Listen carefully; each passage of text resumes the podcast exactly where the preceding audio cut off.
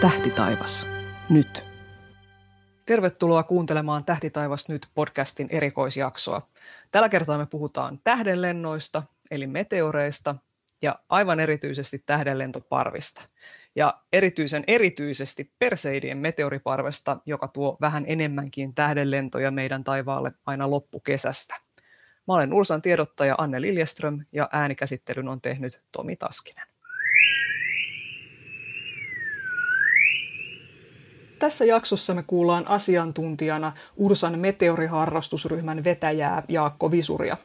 Haastattelu on tehty alun perin vuonna 2020 ja Jaakko kertoo siinä tähdenlennoista eli meteoreista yleisemmin ja mä kerron tähän alkuun millainen Perseidien meteoriparvi on tänä vuonna.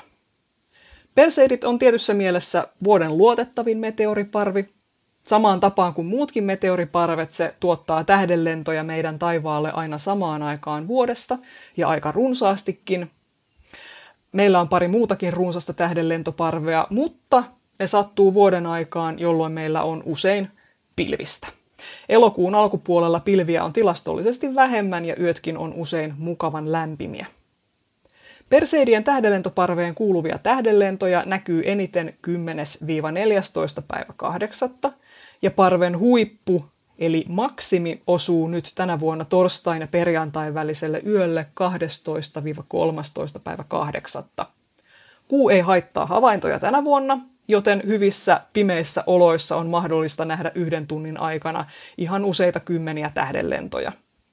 Parasta havaintoaikaa on aamuyö, mutta tähdenlentoja alkaa kyllä näkyä heti jo pimeään tullen, ja kunnolla pimeää on kaksi tuntia auringonlaskun jälkeen, eli puoli 12 aikaan, jolloin sitten voi nähdä aivan kaikki himmeimmätkin tähdenlennot, ainakin teoriassa. Aivan pohjoisimmassa Suomessa on edelleen liian valoisaa nähdä kunnolla tähdenlentoja, joten perseideistä voidaan nauttia käytännössä vain Oulun eteläpuolella.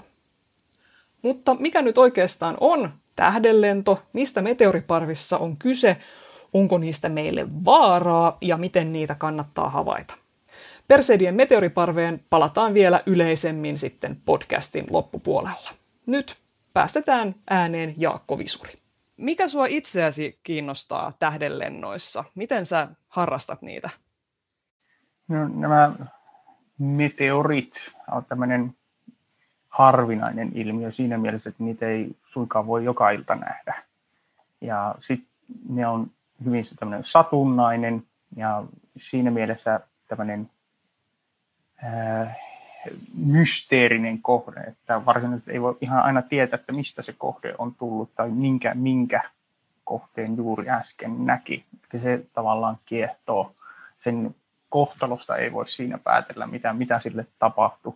Se on vain se muutaman sekunnin hetki, kun sä näet sen. Sitten toinen, toinen tietysti seikka on meteoriparvet, jotka tietysti tunnetaan hyvin, mutta sitten tämmöiset satunnaiset meteorit, niin niistä ei koskaan sinänsä ihan tarkkaa selvyyttä voi sanoa just sillä hetkellä, että se vaatii semmoista pientä tutkimista.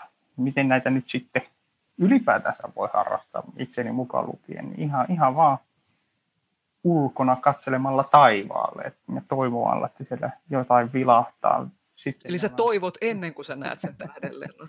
Joo, eli, eli tavallaan mä toivon näkeväni tähdenlennon, ja sitten jos mä näen tähdenlennon, niin mä toivon näkeväni niitä lisää. tuota, tietysti se ei vaadi mitään muuta kuin sen, että uskaltaa mennä ulos pimeällä. On, on mahdollista mennä näiden meteoriparvien maksimien aikaan, jolloin on suurempi todennäköisyys tietysti nähdä niitä ja silloin riittää ihan itsellekin vaan se, että menee vaan ulos kävelylle tai lenkille. Ei välttämättä tarvitse asennoitua just ihan siihen, että menee just nimenomaan havaitsemaan niitä. Sitten, sitten näitä satunnaisia voi nähdä ihan milloin vaan. Ei se, ei se niin kuin mitenkään ajankohtaan ole sidottu. Tota, pyrit sä itse, jos sä näet vaikka jonkun kirkkaamman tähdenlennon, niin selvittelemään tarkemmin, että mistä se tuli tai Joo, no itse tietysti olen myös mukana tuossa äh, Ursan tulipallotyöryhmässä, niin toki, toki jos tulee tämmöinen kirkkaampi tähden, tähden lento, eli kirkkaampi meteori, niin toki, toki se kiinnostaa, että mitä sille mahdollisesti tapahtuu, koska jos se on hirveän kirkas, niin on todennäköisempää, että se on jossain määrin myös mahdollisesti pudottanut jotain maapinnalle asti. Et siinä mielessä toki kirkkaat kiinnostaa aina.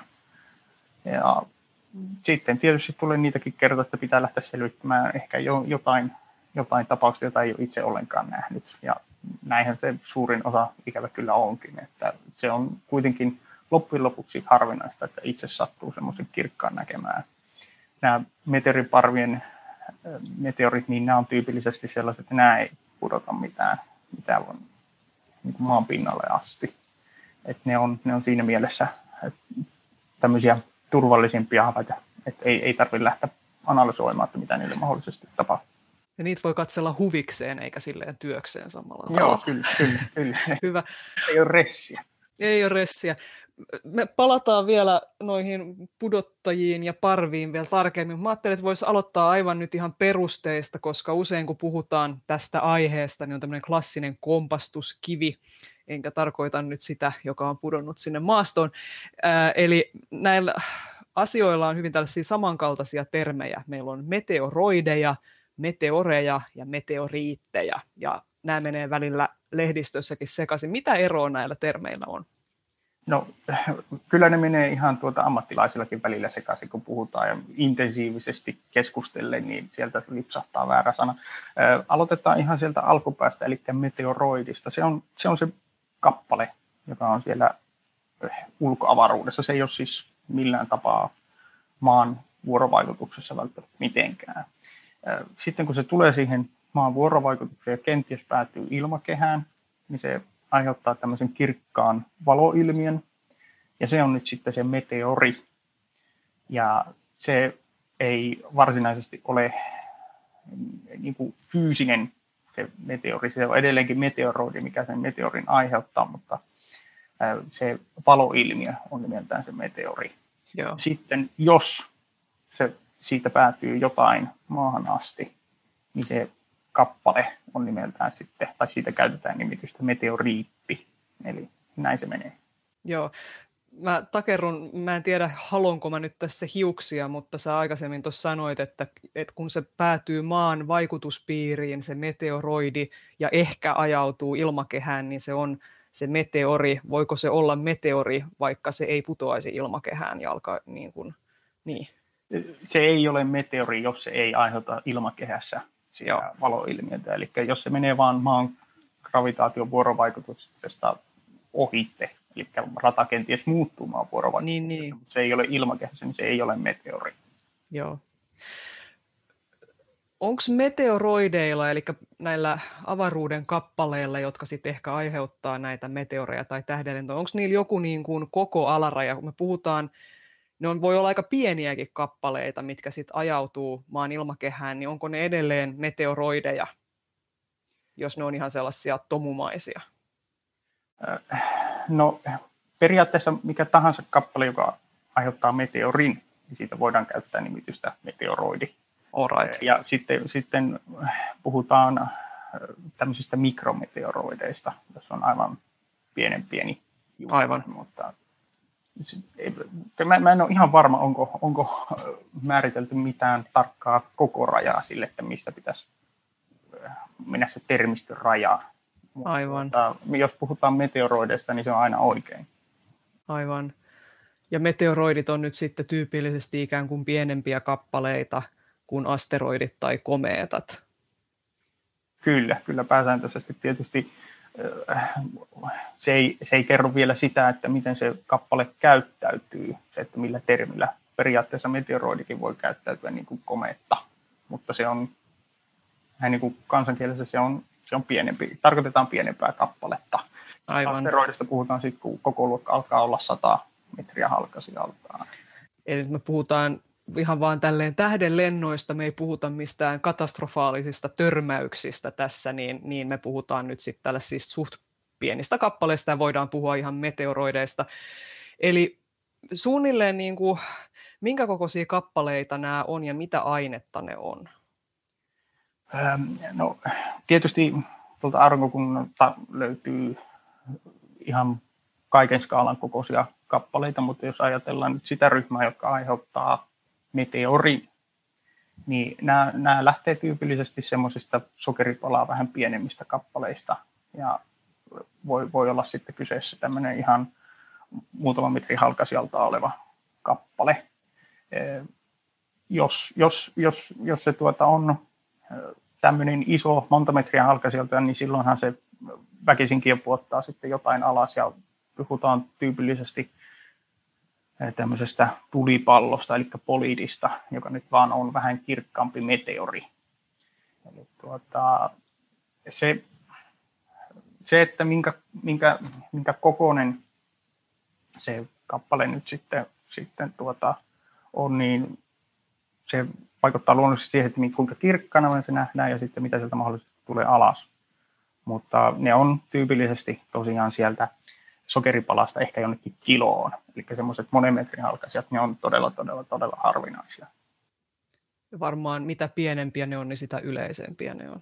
Kyllä näin, näinhän se menee, että tuota, ne pienimmät ne sokeripalan kokoiset aiheuttaa ehkä sellaisia, jonka just voi paljon silmin nähdä. Joo. Sitten tiellä on tietysti paljon sellaisia, joita ei varsinaisesti paljon silmin visuaalisesti nähdä, mutta voidaan sitten erilaisilla kamerahavainnoilla saada taltoitua. Et tuota, se, ne on sitten pienempiä vielä. Aivan. Ja sitä avaruudellista kamaa, sitähän tulee siis tonni kaupalla ilmakehään joka vuorokausi, että me ei vaan nähdä, että se tavallaan se on niin kuin hirveän yleistä sinänsä, että sitä sinne päätyy, mutta että se, että, että siellä on joku vähän kirkkaampi, että se nyt sattuu näkemään, niin se on sitten harvinaisempaa. Eikö näin ole? Joo, joo kyllä. Siis arvio menee noin, että sitä tulee noin päälle 40 tonnia tavaraa näin niin kuin päivässä. Mutta, Joo. mutta tuota, se, että äh, siellä on näitä paljon silmin näkyviä versus, että siellä on sitten näitä, jotka edes puottaa jotain, niin niitä on todella vähän. Ja arvio on esimerkiksi sille, että sieltä on sellaisia kappaleita, jotka pudottaa jotain maahan asti, niin niitä on vain 17 per päivä, kun versus se, että sieltä tulee 44 tonnia tavaraa per päivä. Aivan. Ja onko nämä niin kuin samantyyppistä ainetta kuin mistä asteroidit koostuu, eli kiveä, metallia, hiilipitoista ainetta? No joo, pitkältikin, eli tuota, ihan meteoro voi koostua ihan, ihan mistä tahansa siitä samasta aineesta, mitä aurinkokunnasta löytyy. Et, et se, siellä tietysti on äh, näitä rauta- ja nikkelipitoisia kappaleita hyvin paljon, sitten on, sitten on erilaisia silikaattipitoisia, eli kivi, kivikappaleita, mutta siellä on myös hyvin paljon jäätä. Siellä on hyvin paljon myös erilaisia no, tämmöisiä, äh, hiilipitoisia kaasuja, hiiltä ennen kaikkea. Äh, ja myös esimerkiksi vetyä löytyy, löytyy näistä. Eli ihan tismalleen se koko se kirjo, mistä aurinkokuntakin koostuu, niin on, on myös edustettuna näissä pienkappaleissa. Tietysti suhteellinen osuus vaihtelee. Mutta se, että miten, mikä on niin kuin, kappaleen kohtalo, jos se päätyy esimerkiksi ilmakehään, niin se riippuu hyvin paljon siitä, mitä se myös sisältää. Aivan. Tästä tulee nyt mieleen, tietysti rupeaa kiinnostamaan sit se, että jos mä nyt satun näkemään taivaalla tähdenlennon, kiinnostaa tavallaan, että mitä siellä nyt, mitä se sisälsi, niin joskushan erityisesti noissa kirkkaammissa tähdenlennoissa saattaa nähdä värejä. Kertooko ne jotain siitä koostumuksesta? Kyllä ja, kyllä ja ei. Joo. tuota, kyllähän siellä on niin erilaisia tämmöisiä metallikiviä ja muita seoksia ja alkuaineita näissä meteoroideissa, jotka sen meteorin yhteydessä aiheuttaa pikkasen eri värejä. Mutta se ei suinkaan mene välttämättä, tai suinkaan mene just niin, että se, se on nimenomaan se aine, joka siinä meteorissa tuli, vaan se vuorovaikuttaa myös sen ilmakehän kanssa. Se ilmakehä Aivan. koostuu eri, eri tuota, alkuaineista tai, ja molekyyleistäkin. Eli jokainen ymmärtää, että revontuletkin on, tai näkyy eri värisinä. Ja se johtuu ihan siitä, että eri molekyyli tai eri aine siellä ilmakehässä on yrittäneessä tilassa ihan yhtä lailla, kun se meteori tulee, se myös virittää näitä ilmakehän partikkeleita. Se kertoo jotain siitä sen koostumuksesta, mutta se on semmoinen sen meteoroidin materiaalin ja sen väliaineen, eli tässä tapauksessa ilmakehän aineen semmoinen vuoro, vuorovaikutusleikki. Siitä syntyy sitten se väri. Okei, okay, joo.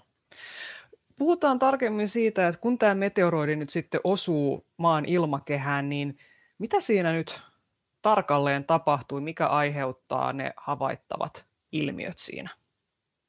Eli tyypillisesti tämmöinen meteoroidi, niin se tulee yli 10 kilometriä sekunnissa vauhdilla ilmakehään, eli se on, se on hyvin nopea. Tyypillisesti ajatellaan, että se on ilmakehän kitka, joka, joka siinä tuota, ää, sitten saa sen kappaleen lämpenemään ja se palaa pois, mutta sehän ei pidä paikkaansa, vaan, vaan se, kun se kappale tulee tämmöisellä ylisoonisella nopeudella, eli yliäänen nopeudella, niin se itse asiassa se puristaa sitä edessä olevaa ilmaa läjään hyvin voimakkaasti ja se lämpenee äkillisesti hyvin kuumaksi. Ää, toki se lämpö saa siinä sen kappaleen, sen meteoroidin pinnan lämpenemään hyvin voimakkaasti. Se meteoroidin pinta muuttuu siinä semmoiseksi puolinesteeksi, semmoiseksi aaltoilevaksi nesteeksi, joka siinä ilmavirran mukana alkaa pikkasen elämään. Se suurin valoilmiö, mikä me panjasilmiin nähdään, niin se on kuitenkin sitä ilmakehää, sitä hehkua, mikä syntyy siitä, kun se meteoroidi pusertaa sitä ilmakehää kasaan ja purkautuu se energiamäärä sitten tämmöisenä säteilynä ja lämpönä. Eli tällä lailla me nähdään sitten se. Mitä muita siinä ilmiöitä voi tulla, niin on jos tämä kappale penetroituu hyvin syvälle ilmakehään, matalille korkeuksille, ehkä joku 20-30 kilometriä korkeudelle, niin on mahdollisesti myös se energia, joka siihen ilmakehän puristumiseen latautuu, niin se kuuluu myös tämmöisenä yliäänipamauksena. Eli tuota, se kappalehan tulee tuota, edelleenkin sillä yliäänen nopeudella myös sille matalille korkeuksille ja se saattaa myös kuulua sitten tämmöisenä äänenä. Eli se valoilmiö ja sitten mahdollisesti myös yliäänipamaus on ne aistitavat, mitä ihminen voi näitä nähdä. Nämä jotkut näistä jättää jälkeensä jonkun vanan sinne taivaalle, niin kuin mikä ei ole valoa, vaan ehkä savua tai pölyä. Joo, kyllä, kyllä se, se, on, se on, pääsääntöisesti se on, se on pölyä, se voi olla myös ö, niin sanotusti savua tai mm. tämmöistä kaasua, mikä sitten meteoroidista on lähtenyt siinä kovassa lämmössä ja siinä shokkiaallossa, kun se pamahtaa siihen. Jälleen kerran se riippuu puhtaasti tai aika pitkältikin siitä materiaalista, mitä se, mitä se on. Mutta se on, se on tietysti myös mahdollista nähdä se pieni savuvana, mutta se ei ole, se ei ole mitenkään, ää, mitenkään niin kuin varma havainto, että vaikka tulisikin kirkas tulipalo, niin se ei tarkoita sitä, että siellä perässä olisi se savuvana. Niin, mutta joskus, joskus näkee. Se tulee kauheat vauhtia ilmakehään, se syttyy jollain korkeudella ja se menee niin tosi nopeasti eteenpäin, niin se, tämän tyypillinen tähdenlento voi kestää alle sekunnin tai sit joitain sekunteja. Joo. Joo, kyllä. Eli tuota, jälleen kerran tietysti siihen kestoon vaikuttaa se sen nopeus, sitten myöskin se, että mikä kokonainen se kappale on, eli kuinka syvälle se tavallaan pystyy tunkeutumaan. Sitten myöskin se, että mikä se olisi tulokulma ilmakehään. Eli jos, jos se tulee lähestulkoon kohti suoraan, niin tavallaan se läsähtää ilmakehään niin kuin kertaheitolla. Mutta jos se tulee hyvin suuressa, suuressa hyvin viistosti. Mm. Silloinhan se viistää siellä yläilmakehässä pitkän aikaa ennen kuin se tavallaan tunkeutuu syvemmälle ja paksumpaa ilmakehään, jolloin se voi näkyä kauemmin. Aivan. Eli se, se, se jälleen kerran riippuu siitä nopeudesta, tulokulmasta ja kappaleen koosta ja materiaalista, kauanko se sitten kestää. Mutta sekunti on semmoinen tyypillinen, ää, ainakin kun puhutaan meteoriparvien tapauksesta, sitten tämmöiset satunnaiset tähdenlennot, eli meteorit, niin nekin voi olla siellä parin sekunnin luokkaa, mutta sitten nämä kappaleet, jotka mahdollisesti jotain puottaa alas, niin niissä tyypillisesti voidaan puhua semmoinen kuuden sekunnin sääntö. Eli, eli jos, jos, jos se on kuutisen sekuntia näkynyt taivaan, niin se kenties on saattanut jotain tuottaa. Aivan. Usein kun tuollaiseen tähdenlennon tai sanotaan, että erityisesti kirkkaamman jonkun tulipallon näkee taivaalla, niin se saattaa, jos se esimerkiksi katsoo jonnekin metsän taakse horisonttiin, niin tulee semmoinen tunne, että nyt se putosi aivan lähelle. Mutta voiko tähän aistihavaintoon luottaa? Näitä tällaisia kyselyitä tulee paljon, yhteydenottoja paljon, että tosiaan näytti siltä, niin kuin se tuli tuonne metsän taakse. Mutta tässä pitäisi aina muistaa, että se meteori, eli se meteoroidin näkyvä lento, niin se tapahtuu kuitenkin tyypillisesti siellä, syttyy siellä 80 kilometrin korkeudessa ja tyypillisestikin sammuu siellä e, ennen, ennen 50 kilometriä.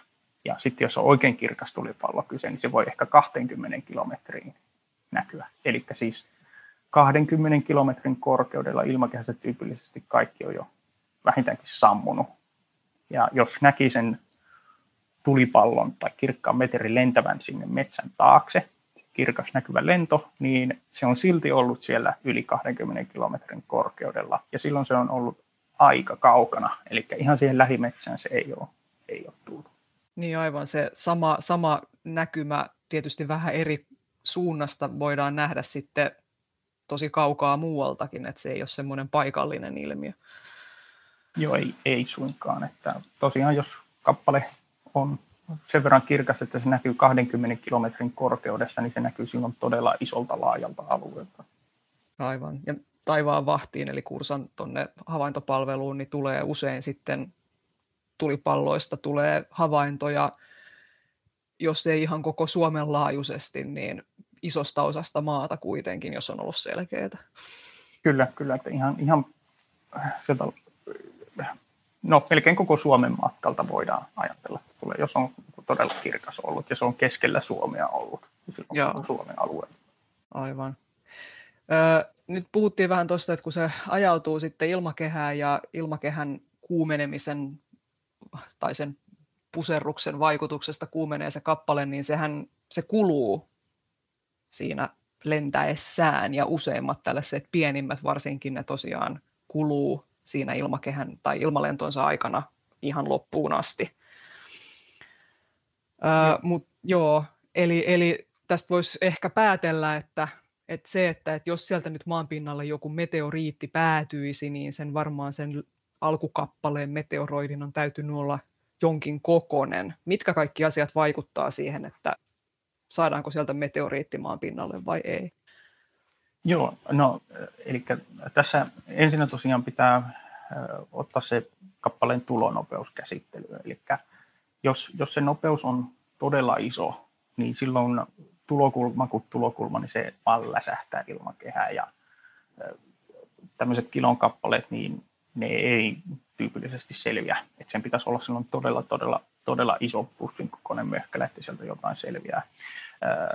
Se, mikä, mikä sen nopeusraja ehkä on, niin siellä jossain 20 kilometrin sekuntivauhdilla tulevat kappaleet, niin ne, ne alkaa olla jo aika nopeita. Eli jos alkaa olla nopeutta selvästi enemmän kuin se 20 kilometriä sekunnissa, niin silloin todennäköisesti se kappale ei tule selviämään maapinnalle asti, jos se on tämmöinen tyypillinen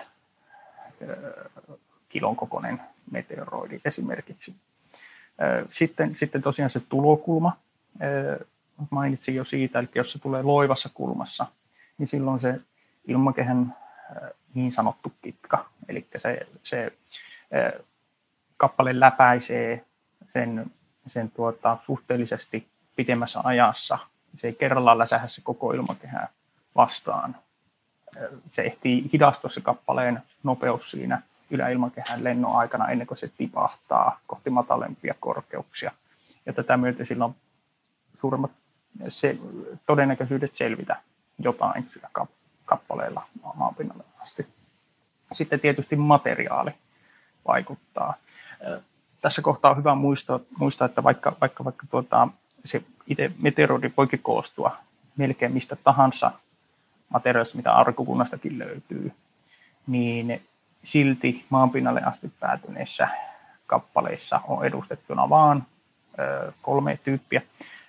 Rauta tai rautanikkelimeteoriitit, sitten on tämmöiset rauta-kiviainessekoitukset ja sitten on kivimeteoriitit. Tämmöisiin luokituksiin ne voi jakaa. ne kivimeteoriitit tyypillisesti tai monesti sisältää myös jonkin verran hiiltä. Ja tuota, jos oletettaisiin, että joku lähestulkoon komeettamaisesta kappaleesta, joka on melkein kokonaan jonkin, jonkin sortin jäätä tai tämmöistä jääkiviaineshyhmää, niin sillä, sillä ei ikävä kyllä taida olla minkäänlaisia todennäköisyyksiä selvitä maapinnalle asti. Eli myös se materiaali vaikuttaa siihen, että mikä sillä on se todennäköisyys selvitä maapinnalle asti. Eli nämä kolme asiaa. Kappaleen koko tietysti, mm. että mitä, mitä enempi se, se tuota, sillä on sitä massaa, niin sen todennäköisempää se on se tulokulma, nopeus ja sitten materiaali. Nämä on kaikki vaikuttaa siihen. Eikö jotkut tällaiset kappaleet myös hajoa siinä sitten ilmalentonsa aikana? Kyllä, sitä, sitä voi tapahtua. Se, se riippuu pitkältikin siitä materiaalista. Ja tietysti siinä kappaleen koollakin on nyt sitten merkitystä, miten se aerodynamiikka käyttää, tai minkälainen aerodynamiikka sillä kappaleella on. Et jos tulee tämmöinen hyvin lituskamainen kappale, tuota, eli tämmöinen levymäinen kappale, niin toki sillä on iso, iso tämmöinen ilmanvastuksen kitkakerro, se hidastuu hirveän nopeasti, mutta samalla se kokee todella ison tömähdyksen, kun se tulee siihen ilmakehään. Ja tätä myöten se saattaa myös sitten hajota. Tyypillisesti ne hajoamiset tapahtuu siellä 50 kilometrin korkeudessa, sitten kun se ilmakehä alkaa olla jo selvästi paksumpaa kuin sillä 80 kilometrin korkeudella. Mutta on, on mahdollista, että kappale hajoaa. Se liittyy siihen kappaleen lämpenemiseen ja sitten siihen, että mikä se ilmakehän aiheuttama impulssi siihen kappaleeseen on, kun se penetroituu syvemmälle ja syvemmälle ilmakehään. Se tosiaan saattaa hajota. Joo, ja sen hajoamisen sit saattaa myöskin ihan nähdä siinä sen ilmalennon aikana, että se Joo. Niin kuin... Joo, se, että jos, jos, jos se hajoaa selvästi kahdeksi kappaleeksi, niin se on tietysti aivan selvä hajoaminen. Silloin siinä tosin yleensä on tyypillisesti syynä jotain, että se aerodynamiikka muuttui totaalisesti sille kappaleelle, eli siitä lähtee kaksi täysin erilaisilla ominaisuuksilla olevaa kappaletta irti toisistaan. Se tyypillisin hajoamisen havainnointimuoto on se, että se sen lennon aikana selvästi välähtää siinä sen lentonsa aikana. Että Joo. se on tyypillisesti hajonnut siinä, mutta siitä ei pystytä erottamaan niitä eri ytimiä millään tavalla. Että se välähdys on se kaikista tyypillisin havainnointimuoto sille, sille hajoamiselle. Joo, joo. Ei mennä meteoriitteihin supertarkasti, nyt siitä voisi tehdä ihan kokonaan oman podcastinsa, mutta jos, kun tästä tulee niin paljon Ursaankin kysymyksiä, niin voisitko kertoa ihan lyhyesti, että miltä semmoinen maastosta löytyvä meteoriitti näyttää? Mistä se voi tunnistaa? No, tyypillisesti ihan melkein, melkein kaikki maanpinnalle päätyneet meteoriitit sisältää jossain määrin rautaa, joten ensinnäkin semmoisen magneettisten ominaisuuksien puolesta sitä voi tutkiskella, että sisältäisikö se esimerkiksi kompassi. Kompassi on semmoinen hyvä, että se oro vaikuttaa selvästi siihen rautaan siihen. Magneetillakin voi tietysti kokeilla sitä, mutta jos semmoisella voimakkaalla magneetilla menee meteoriittia sörkkimään, niin se monesti sotkee sen jäännösmagnetismiin, mikä siihen meteoriittiin on mahdollisen ilmanlennon aikana tallentunut. Sitten, sitten se ulkoasu sille meteoriitille, niin se ei välttämättä suinkaan ole musta, vaan se voi olla myös semmoisen rautapitoisen kivin, kiven näköinen. Se, se, voi, se voi olla tuota, semmoinen pikkasen ruosteisenkin värinen, jos se on ollut kauan maastossa. Sitten se kappaleen koko vaikuttaa, tai se kappaleen koko koon perusteella voi, voi vähän olettaa, että voi, onko siinä edes mahdollisesti näkymissä mitään niin sanottua sulamiskuorta. Sehän ei ole siis sulamiskuori varsinaisesti, mutta tavallaan se puoli, mikä siitä kappaleesta tuli ilmakehän lävitse ensimmäisenä, se puoli, mikä törmäsi ilmakehän, niin se saattaa näkyä siinä kappaleessa semmoisena sileänä pintana, mutta ei pienissä meteoriiteissa. Mutta sitten se lopullinen varmistus kuitenkin sille meteoriittilöydökselle pitäisi tehdä laboratoriossa. Että sitä ei pysty millään, mitenkään kotikonstein varmistamaan. Ja kokeneetkin etsijät, jotka, jotka näitä ihan, ihan enempikin löytää, niin pystyy tälleen ihan aistivaraisesti tunnistaa meteoriitin noin 50 prosentin todennäköisyydellä. Eli puolet niistä, jotka tämmöinen kokenut meteoriitin metsästä ja otti talteen, niin puolet niistä sitten taas ei ole meteoriitteja. Eli se, se ei ole niin kuin missään määrin varma tunnistustapa se oma visuaalinen aistivarainen arviointi, vaan se pitäisi aina käyttää sitten laboratoriossa. Aivan. Sä sanoit tuossa, että jos sitä menee magneetilla härkkimään sitä mahdollista meteoriittia, niin se voi sotkea sen jäännösmagnetismin. Pitäisikö tästä tulkita, että jäännösmagnetismia ei pidä sotkea? No mielellään, jos mahdollista, niin ei sotketa. Eli se on tutkimuksen kannalta sitten kiinnostavaa. Joo, se, se, se voi joissain tapauksissa olla kyllä. Joo, joo. joo. Jos nyt siis labraan pitäisi se sitten saattaa jatkotutkimuksia varten, niin mistä semmoinen labra löytyy? Eli mitä pitäisi tehdä, jos epäilee löytäneensä meteoriitin? No jos, jos ei tosiaan tiedä mitään, mitään konstia tai mihin, mihin ottaa nyt sitten yhteyttä, niin Ursasta voi aina tiedustella äh, tuota, äh, osoitteita, että mihin niitä voi lähettää. Ursa itsessään ei, ei niitä koskaan tutki. Ursalla ei ole laboratoriota, mutta me osataan kyllä sitten ohjata ne sitten eteenpäin. Eli äh, se on, se on, se on tota, se hyvä, hyvä tapa, jos, jos haluaa tuota, tiedustella sitä paikkaa. Tietysti sitten ulkomailta, ulkomailta niin voi myös ottaa yhteyttä meihin ja katsotaan sitten, mistä löytyy hyvä labra. Ursa itsessään ei tietenkään koskaan ota ja näitä kivejä, kivejä itselleen, vaan antaa vain ohjeet, mihin, mihin ne pitää lähettää.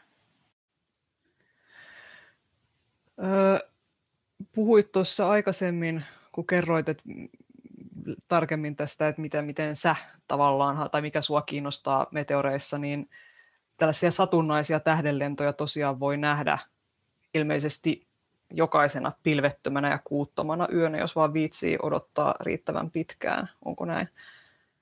No todennäköistä tietysti on, että jonkin, jonkin kokoinen tähdenlento vilahtaa siellä omassa näkökentässä, mutta siinä on tietysti se, että pitäisi toivoa, että se oma näkökenttä olisi mahdollisimman iso. Että jos, jos pienelle alueelle taivasta tuijottaa, niin tietysti todennäköisyys on pienempi nähdä. Mutta on totta, joka, joka, jokaisena yönä on mahdollisuus nähdä tuota, meteori. Ne on tämmöisiä erilaisia sporadisia, satunnaisia meteoreja, jos ei nyt sattuisi olemaan tähdenlentoparven maksimi menossa. Et paljon on semmoisia pienempiäkin parvia, jotka saattaa yön aikana ilmoittaa olemassaolostaan. Mutta sitten tuota, se, että näkee jonkun satunnaisen tähdenlentoparven tai, tai tähden lennon, joka ei välttämättä liity mitenkään mihinkään parveen, niin semmoisia tietysti tyypillisesti nähdään paljonkin, mutta niistä ei varsinaisesti sitten pidetä minkäänlaista kirjaa eikä niitä pyritä sitomaan mihinkään tähdenlentoparveen, vaan niitä hmm. sitten sporadisiksi. Aivan. Mutta puhutaan nyt tosiaan niistä, niistä meteoriparvista, johon tuossa jo vähän menitkin. Mitä, niin kun, mikä aiheuttaa meteoriparven? Joo, eli meteoriparvi on tämmöinen äh, jono ja ryhmä tämmöisiä meteoroideja, jotka menee tietyllä radalla aurinkokunnan ympäri. Ja sitten jos sattuu käymään niin, että tämä äh, ryhmä, näitä kiviä, jotka on siellä omalla radallaan, risteää äh, maan kiertoradan kanssa, niin silloin äh, maasta käsin havaittuna havaitaan piikki jostain suunnasta tulevista meteoreista. Ja jos, jos se on selvä, selvästi yksilöitävissä se suunta, ja tämä tapahtuu vuosittain aina uudestaan, niin silloin voidaan puhua tämmöisestä meteoriparvesta. Eli se on tietyin ö, vuoden aikoin toistuva ilmiö. Ja se toistuu joka vuosi siitä syystä, että siinä meteoriparven radalla niin on jokainen radan piste pitkältikin miehitettynä näillä meteoreilla. Eli siellä on siellä pitkin sitä rataa jokaisessa kiertoradan eri vaiheessa olevalla pisteellä, niin siellä on jollain tiheyksellä on näitä meteoroideja. Ja aina kun se sitten maa sattuu sen radan kanssa risteäminen, niin siellä on aina sitten joku ryhmä tulossa just siihen kohtaan rataa ja me havaitaan se sitten meteoriparve. Mistä ne meteoroidit sinne tällaisille radoille päätyy? No tyypillisesti nämä on erilaisten komeettojen ja kappaleiden niin jäännöksiä. Eli jo, esimerkiksi komeetat on tällaisia, jotka jättää kyllä hyvinkin voimakkaasti peräänsä tämmöisen meteoroidivanan. Ja melkeinpä kometta kometta, niin sen radalla löytyy kyllä näitä pienkappaleita hyvinkin runsaasti. Et sitten se, että jos, jos siitä sattuu nyt maa tai joku muu planeetta sitten risteämään sen, tuota sen radan kanssa, niin silloin on mahdollista havaita näiden kappaleiden syöksymisen siihen ilmakehään.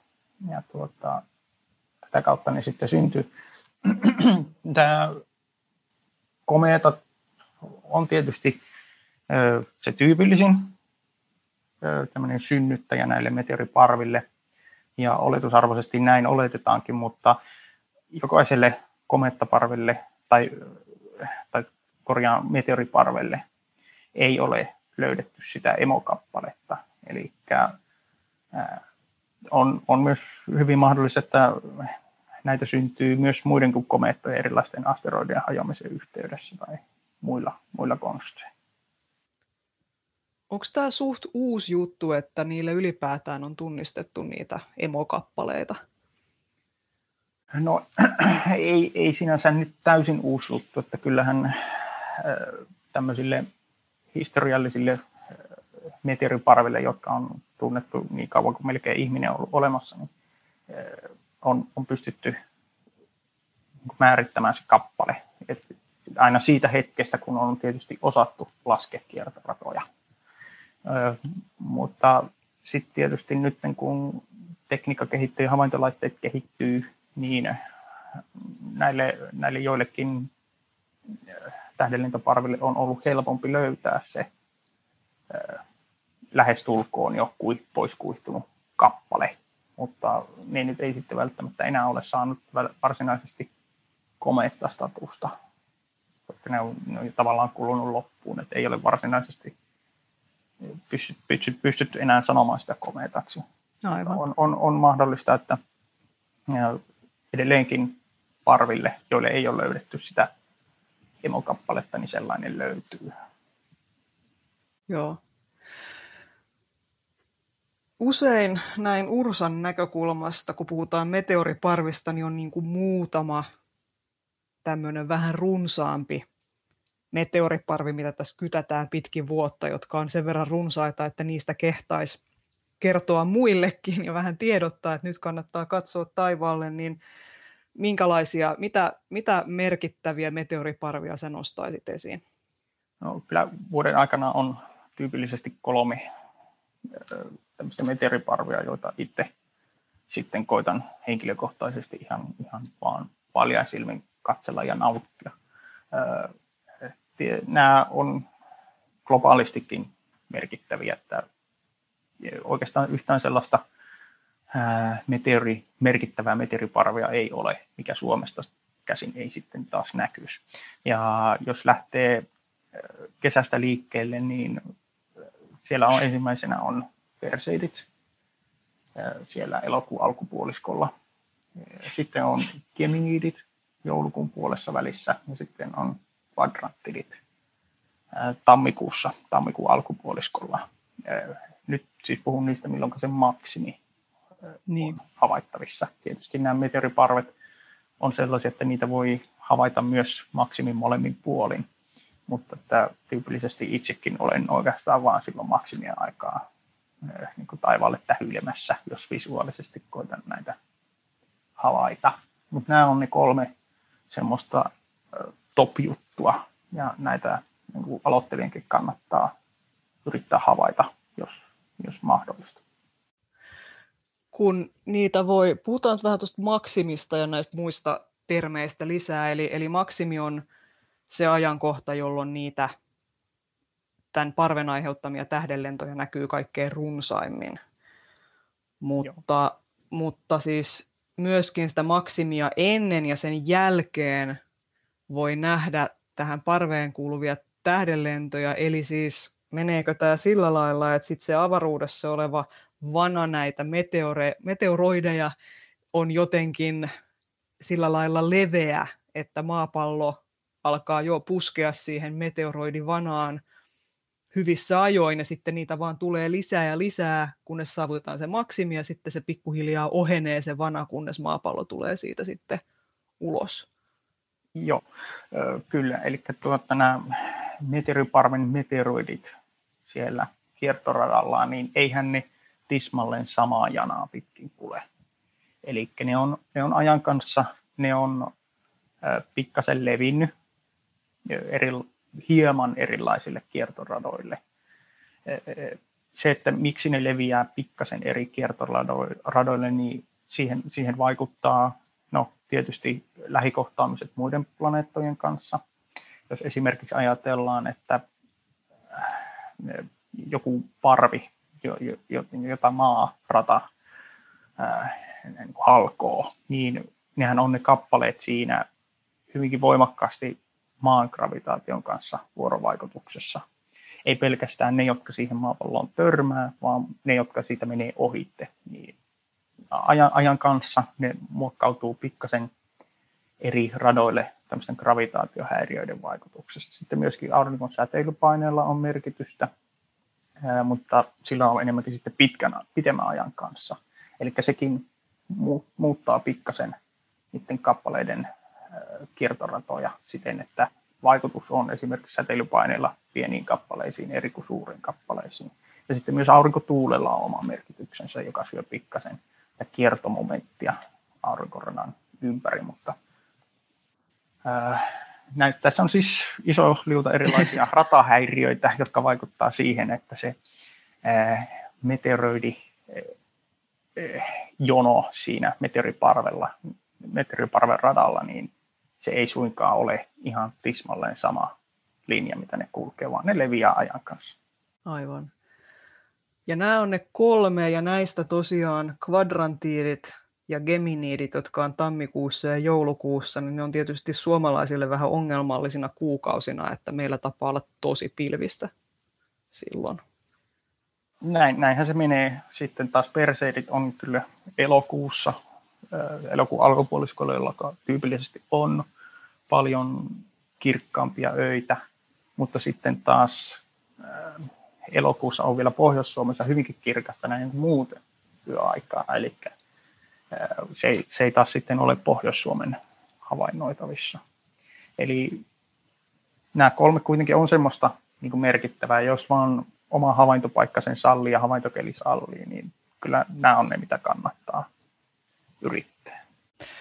Nyt jos ihan hetkeksi mennään tähän havaitsemiseen jo, niin kun nyt puhutaan pilvistä, niin ja taivaan kirkkaudesta. Nyt erityisesti tosiaan Perseidien tapauksessa Pohjois-Suomen osalta, niin pilvien lisäksi tietysti havaitsemiseen vaikuttaa se, että miten paljon sitä keinovaloa on siinä ympäristössä, mutta sitten myöskin kuun vaihe vaikuttaa, eikö näin?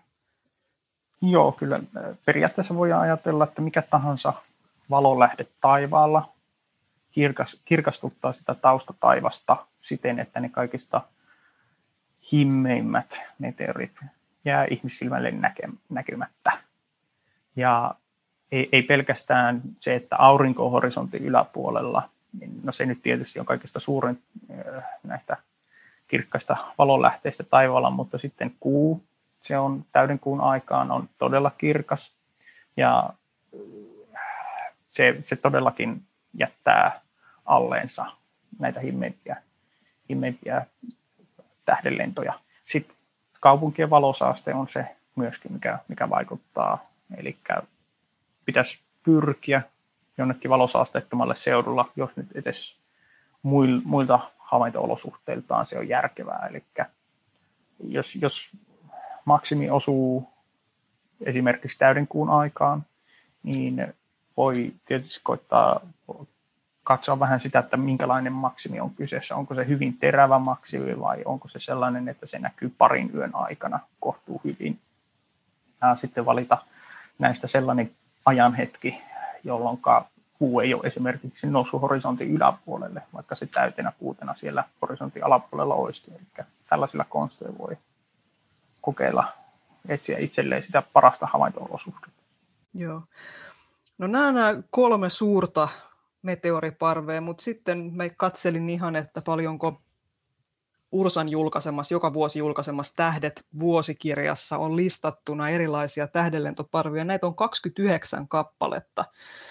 Ja jotkut näistä on tosi, tosi vaimeita ja niistä me ei kauheasti huudella, koska näitä on tosi vaikea erottaa sitten satunnaisten tähdenlentojen joukosta, mutta tota, näitä kuitenkin siis ilmeisesti joku näitä tarkkailee. No. Oletko se sinä? No, no tota, en minäkään näitä visuaalisesti tarkkaile. Tuota, tuossa äh, Tähdet vuosikirjassa on, tiedän tämän, tämän teoksen myöskin, tuota, ja siellä on listattuna nyt sellaisia, joita tällainen suomalainen harrastelija nyt voisi syystä tai toisesta tarvita, mutta ne 29kään ei ole tietenkään ne kaikki tähdenlento kaikki tähdenlentoparvet siinä lueteltuna, vaan tällä hetkellä on 112 tunnettua tähdenlentoparvea. Ja yksi on vielä silleen, että on, on vasta tunnistettu ja varmistettu, ja se on nyt niin kuin tulossa siis sadaksi kolmanneksi toista tähdenlentoparveksi. Mutta näitä on vielä lisää. Periaatteessa meiltä löytyy noin 800 päälle tämmöistä parvia, mutta suurin osa näistä on tietysti sellaisia, joita tavalla tai toisella tutkitaan ja funtsitaan, onko se nyt edes toistuva, missä määrin ja minkä, minkälaisilla ää, niin kuin keinoin sieltä pystytään rajaamaan jotkut muut tähdenlentoparvet pois. Et jos tähdenlentoparvi on sellainen, että se tuottaa joka vuosi yhden ainoan meteorin, niin voidaanko sitä sanoa silloin parviksi. Eli siellä, siellä löytyy kyllä se 800 niin kuin tällaista ää, parven tynkää, joista se 112 on, on, on tuota, tunnistettu ja yksilöitävissä. Ja sitten nämä 29 on semmoisia, jotka suomalainen harrastaja ää, voi jossain määrin joskus, joskus kokea tarpeelliseksi, mitä tähän vuosikirjaan on otettu. Ja sitten ne kolme on sellaista, jota ihan satunnaisenkin taivaan tarkkailijan kannattaa, kannattaa yrittää. Yli 800 kappaletta hurjaa. Nämä on kaikki tällaisia, eli siis aurinkokunnassa on melkoinen dynaaminen vilinä, että siellä menee erilaisilla radoilla sitten maankin kanssa risteäviä vanoja. Kyllä, kyllä. Ja, ja tässä on tosiaan nyt vaan ne, jotka risteää siis maaranan kanssa. Että sitten Aivan. On liuta, jotka risteä jonkun muun isomman planeetan kanssa esimerkiksi tai jonkun muun kappaleen kanssa. Et siellä, siellä on totaalinen kuhina. Todella. mun piti kysyä, että tuleeko tähdenlentoparvia lisää, mutta mä aistin, että tässä tämä on nyt siis monitulkintainen kysymys. Joo, kyllä, kyllä. Tuota, niin kuin sanoin tuossa aiemmin, niin tuota, tekniikan kehittyessä niin kaikki tämmöiset videohavainnot, automaattiasemien havainnot, niin nämä, nämä kehittyy ja sieltä pystytään paljon helpommin niin tunnistamaan tämmöisiä meteoriparven alkuja, toisin kuin esimerkiksi vaikka 30 vuotta takaperin. Eli tuota, sieltä, siellä, siellä työskennellään, mutta tämä on, tämä on semmoinen niin kuin, tieteen ala, että tässä on harrastelijoille todella, todella iso kontribuutio näiden tunnistamiseksi. Et, et tällaiset tieteelliset isot instituutit niin ei pysty ihan siinä määrin näitä, näitä havaintoja käsittelemään ja edes tekemään. Eli harrastelijoille on tässä meteoriparvien tunnistuksessa iso rooli. Ja varmaan sitten, jos tuolta jostain kaukaa aurinkokunnan ulkoosista tulee joku uusi komeetta, niin se sitten tulee tänne kanssa pölisemään, tuo oman kontribuutionsa. Joo, kyllä. Eli tällaisia komettojahan on jatkuvasti, jotka, jotka on tunnistettu ensimmäistä kertaa just ennen kuin ne tulee, ja ne, ne jättää aina jälkeensä sen vanan. Se on sitten täysin toinen asia, että risteääkö se vana sitten maaradan kanssa vai ei. Että, mutta kuitenkin tämmöisiä kappaleita on lähestulkoon joka vuosi. Aivan. Mutta jos näiden vanojen pitää ra- ristetä maapallon radan kanssa, niin tarkoittaako tämä sitä, että kaikki tällaiset emokappaleet, jotka aiheuttaa näitä meillä näkyviä tähdenlentoparvia, niin onko ne myös sitten tällaisia potentiaalisesti maapalloa uhkaavia kappaleita? Nehän tulee sitten tosi lähelle maanrataa. Suurin osa ei ole. Et tuota, se, että vaikka se kappale risteäiskin maaradan kanssa tai menisi hyvin läheltä sitä, niin sitten se, että se olisi maapallon tämmöinen uhkaaja, niin se tarkoittaa sitä, että niiden pitäisi olla siinä samassa pisteessä samaan aikaan. Ja monesti nämä on erilaisissa dynaamisissa tasapainossa siten, että ne ei ole siinä samassa pisteessä samaan aikaan, mm. vaan että ne on jollain, jollain kiertorata-aikojen suhte, suhteella siten, että ne ei koskaan tule siihen samaan pisteeseen. Tai jos tulisi hyvin, hyvin, hyvin pitkän ajan päästä, esimerkiksi 100 000 vuoden päästä, niin siinä kohtaa jo esimerkiksi maan oma rata on jo muuttunut niin paljon, että ei voida enää sanoa, että se, se osuisi siihen, koska se rata ei ole enää sama. Maan ratakin siis muuttuu jatkuvasti muiden mm. planeettojen gravitaatiohäiriön seurauksena. Ja varmaan erityisesti tuollaiseen pienemmän kappaleen, joka aiheuttaa tähdenlentoparvia, niin sen rata vieläkin voimakkaammin just vaikka sadan tuhannen vuoden aikana sitten muuttuu jo. Kyllä, kyllä. Eli hyvinkin voimakkaasti ja voi, on hyvin todennäköistä, että ei välttämättä ole olemassakaan enää siinä kohtaa koko isoa kappaletta. Aivan. Tästä tulee semmoinen fiilis, että tämä on tosi, tosi monimutkaista lopulta sitten. Tässä on kauheasti tällaista monimutkaista dynamiikkaa, mutta silti tähdenlentoparvien runsautta voi jotenkin ennustaa. Miten se oikein tehdään? No joo, siinä, siinä on, periaatteessa se voi, se voi luokitella kolmeen osaan, vaikka tämmöistä luokitusta nyt ei varsinaisesti ole olemassakaan. Ensimmäinen on tietysti tämmöinen tilastollinen tapa. Esimerkiksi Leonidien tähdenlentoparvi on, on tunnettu jo pitkän aikaa ja sieltä on ennen kuin tavallaan näitä dynaamisia vuorovaikutuksia on ymmärretty alkuunkaan, niin on, on pystytty huomaamaan, että siellä on tämmöinen 33 vuoden välein oleva kirkastuma tai siinä runsastuminen siinä maksimissa. Se on, se on yksi tapa. Sitten toinen on tämmöinen niin kuin, tilastollinen dynaaminen tuota, tarkastelu.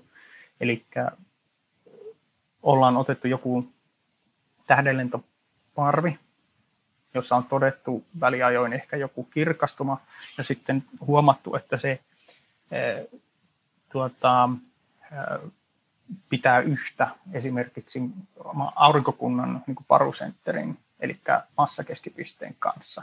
Eli se on samassa syklissä tavallaan parusentterin kanssa. Niin sieltä saadaan sitten kenties arvioitua sitä tähdenlentoparven maksimin kirkastumaa. Eli jos, jos oletetaan, että joku tähdenlentoparvi ja sitten tämä aurinkokunnan massakeskipiste sattuisi kaikki osumaan just yhteen, niin voidaan olettaa, että nyt olisi tulossa sitten tämmöinen runsaampi maksimi. Tällainen arvio esimerkiksi tehtiin nyt tuossa viime marraskuussa Alfa Monocerotic tuota, tähdenlentoparven kanssa. Eli siellä oli havaittavissa tällä metodilla niin pieni kirkastuminen tai runsastuminen. Ja sitten, sitten on ihan tällaisia yksilöllisiä ää, tuota, runsastumia, runsastumisia. Ää, esimerkiksi Perseidien 2016 vuoden maksimissa oli, tai run, sen maksimin runsastumisessa oli, oli taustalla se, että se kimppu, joka törmäsi silloin 2016 ää, Maaradan kanssa, niin se oli ää, muutama vuosi aiemmin lentänyt Jupiterin gravitaation vuorovaikutuksen läheisyydestä. Se oli muuttanut sitä rataa sille kimpulle jonkin verran. Ja se sitten saa aikaan tämmöisen runsastumisen.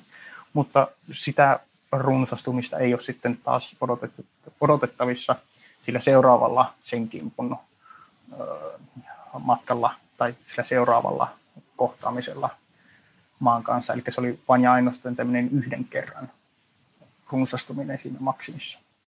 Jupiterin lähettämä lahja meillä. Kyllä, kyllä.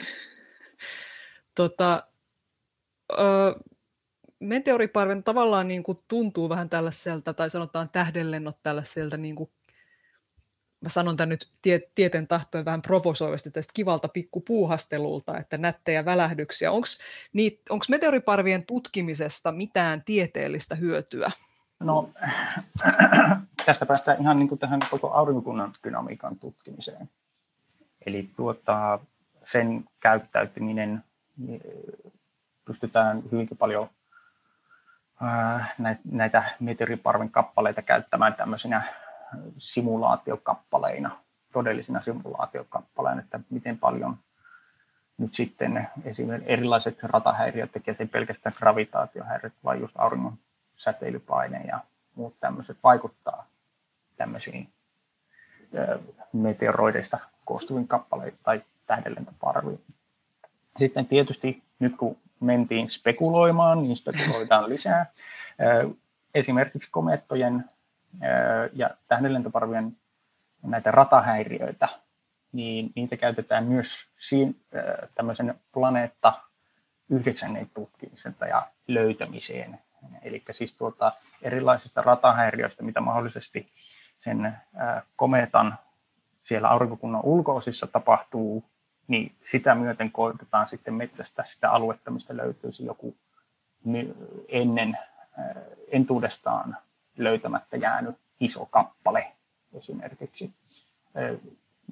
Neptunuksen takahan löytyy jatkuvasti isoja tämmöisiä plutomaisia kappaleita, eli plutoideja. Eli, eli, eli sieltä voi löytyä jotain isoakin, mutta tämä nyt menee vähän tämmöiseksi jossitteluksi.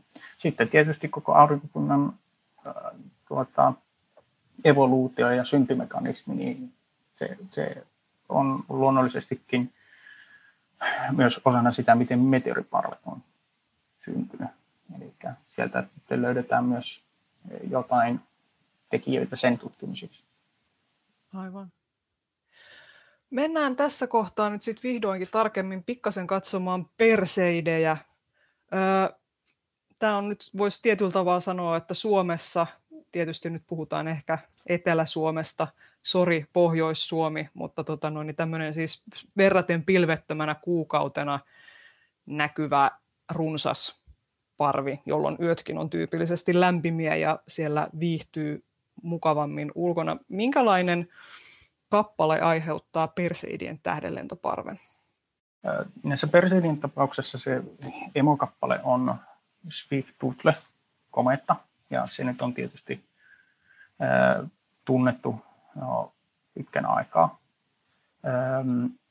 Tämä on tämmöinen komeetta, jonka tuota, kauimmaisin piste on siellä 50 astronomisen yksikön, eli sen auringon maan välisen etäisyyden päässä. Se maan ja auringon välinen etäisyys kertaa 50, niin siellä on sen kometan kauimmaisin piste. Siis menee kauemmas kuin Pluto kauimmillaan, kyllä. eli siis tosi kauas. Joo. Kyllä, kyllä, kyllä.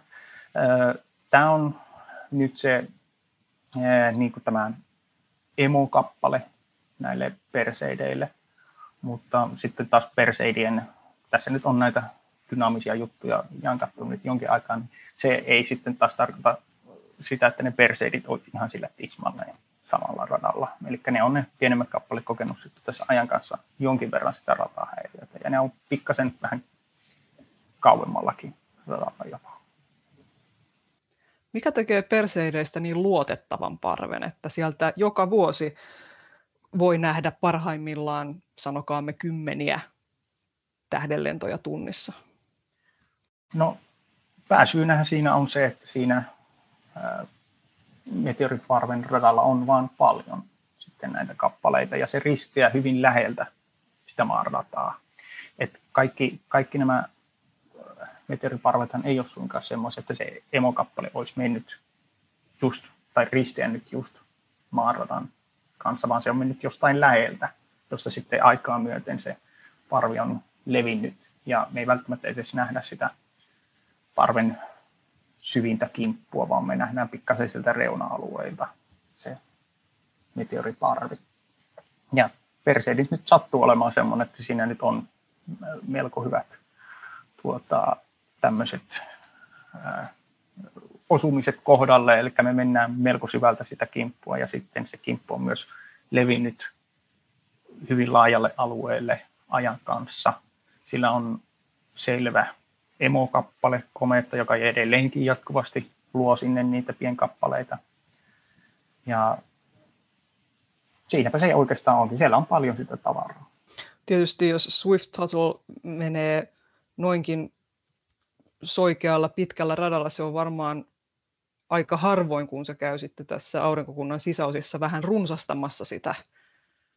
Joo, seuraava, seuraava kerta on 2120 vuonna vähän päälle. Eli hyvin, hyvin pitkän ajan päästä ja silloinkaan se ei, ei tosiaan ole, ole törmäämässä maanradan kanssa, mutta silloin oletettavaa on, että silloin on nähtävissä erittäin kirkas kometta taivaalla, mutta myös silloin on oletettavissa erittäin runsas meteori, meteoriparven maksimi Perseidin kohdalta. Onko muuten niin, että tähdenlentoja keskimäärin näkee enemmän aamuyöstä? Jos puhut ihan yleisellä tasolla, niin. niin tuo, se, joo, se, se vaikuttaa näihin sporadisiin, tai siinä on taustalla tämä satunnaisten sporadisten ää, tähdenlentojen niin vaikutus. Eli, eli tuota, silloin kun on tavallaan aamuyö, niin silloin tuota, maan tai se havaintopaikan tuota, tähtitaivas on se suunta, mihin tavallaan maapallo on matkalla. Ja se on se tyypillisin pyörimissuunta, miten, miten kaikki nämä pienkappaleetkin myös tuolla ö, taivaalla menee, ja se kohtaamistodennäköisyys on suurempi siltä puolen. Mitä, mitään sen hienompaa syytä sille ei ole että mm. nämä meteoritit olisi jotenkin aamuvirkkuja tai muuta, vaan se on ihan vaan tämmöinen maan pyörimisen, maan kiertotada ja sitten tämän aurinkokunnan tämmöisen todennäköisimmän meteoroidin kiertoradan tämmöinen vuorovaikutus. Mutta tähdenlentoparvissa parasta aikaa nähdä sitä, nyt jos jätetään kuu nyt tästä yhtälöstä pois, niin se piste, mistä tähdenlennot näyttää tulevan, pitäisi olla horisontin yläpuolella mielellään mahdollisimman korkealla. Joo, Ko. kyllä, kyllä, Joo. kyllä. Et tuota, se, se, sillä nyt sitten taas on jokaiselle tähdenlentoparvelle se oma ajanhetki, milloin se Suomesta käsin on korkeimmillaan. Eli tuota, nyt sitten Perseidin tapauksessa niin se, se on toki totta, että se osuu sinne korkeammalle horisontista silloin aamuyön puolella kuin ilta-aikaan, mutta tuota, kyllä niitä perseidejä näkyy myös ilta-aikaa ja itse, itse tuota, olen kyllä sen verran äh, iltavirkumpi kuin aamuvirkumpi ihminen, että katson niitä mieluummin ilta, iltataivaalla kuin aamutaivaalla. Tähdenlentoparvissahan on tavallaan mukavaa se, että ei tarvitse tietää nyt sitä pistettä, eli siis Perseidien tähdenlentoparvikin on saanut nimensä Perseuksen tähtikuvion mukaan, koska ne tulevat Perseuksen tähtikuvion suunnalta näin karkeasti sanottuna, mutta ne leviää sieltä ympäri taivasta. Joo, kyllä.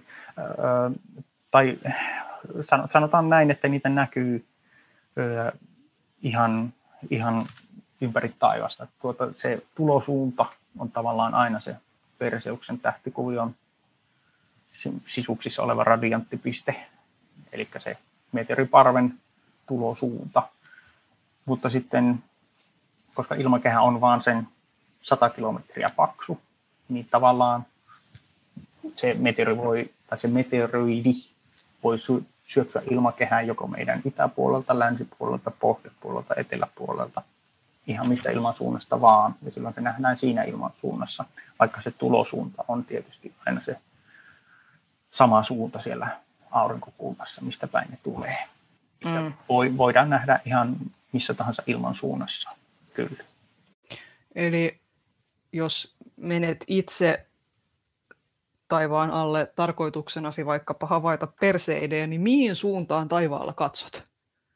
No, minä katson niin kuin mahdollisimman ylös ihan siitä syystä, minä olen makuultaan siinä todennäköisesti, jos, jos esimerkiksi tarkoituksena on nimenomaan maksimia havaita.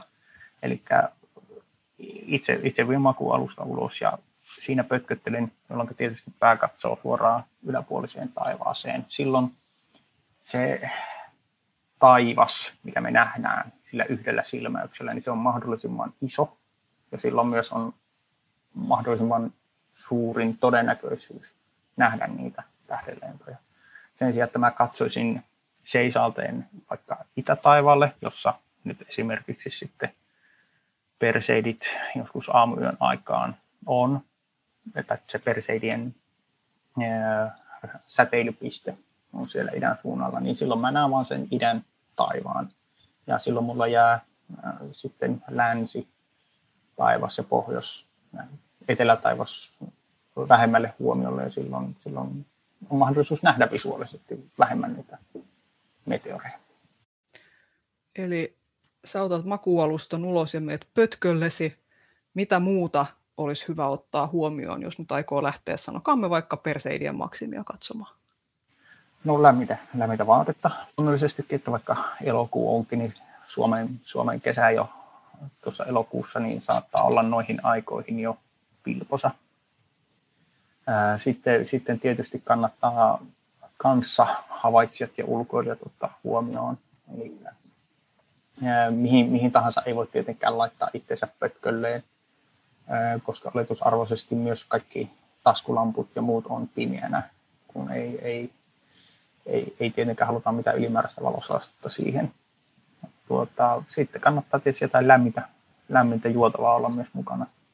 Mutta itse, itse omalta kotipihalta tuosta tarkkailen pitkältikin, niin ei, siinä nyt silloin tietenkään evätetä muuta tuotettua mukaan. Että, mutta kannattaa, kannattaa kuitenkin se lämmin vaatetus pitää. Ja kännykkä kannattaa pitää sitten taskussa. No eipä sillä siinä mitään tee, että se on, se on vaan sitten se yksi palosaasteen aiheutti ihan niin kuin taskulampukin, että tuota, jos ylipäätänsä mitään tähtitaivalta haluaa havaita, niin kannattaa antaa silmän tottua siihen pimeään ja sitä myöten sitten eh, on parempi todennäköisyys nähdä niitä himmeämpiä tähdenlentoja. thank you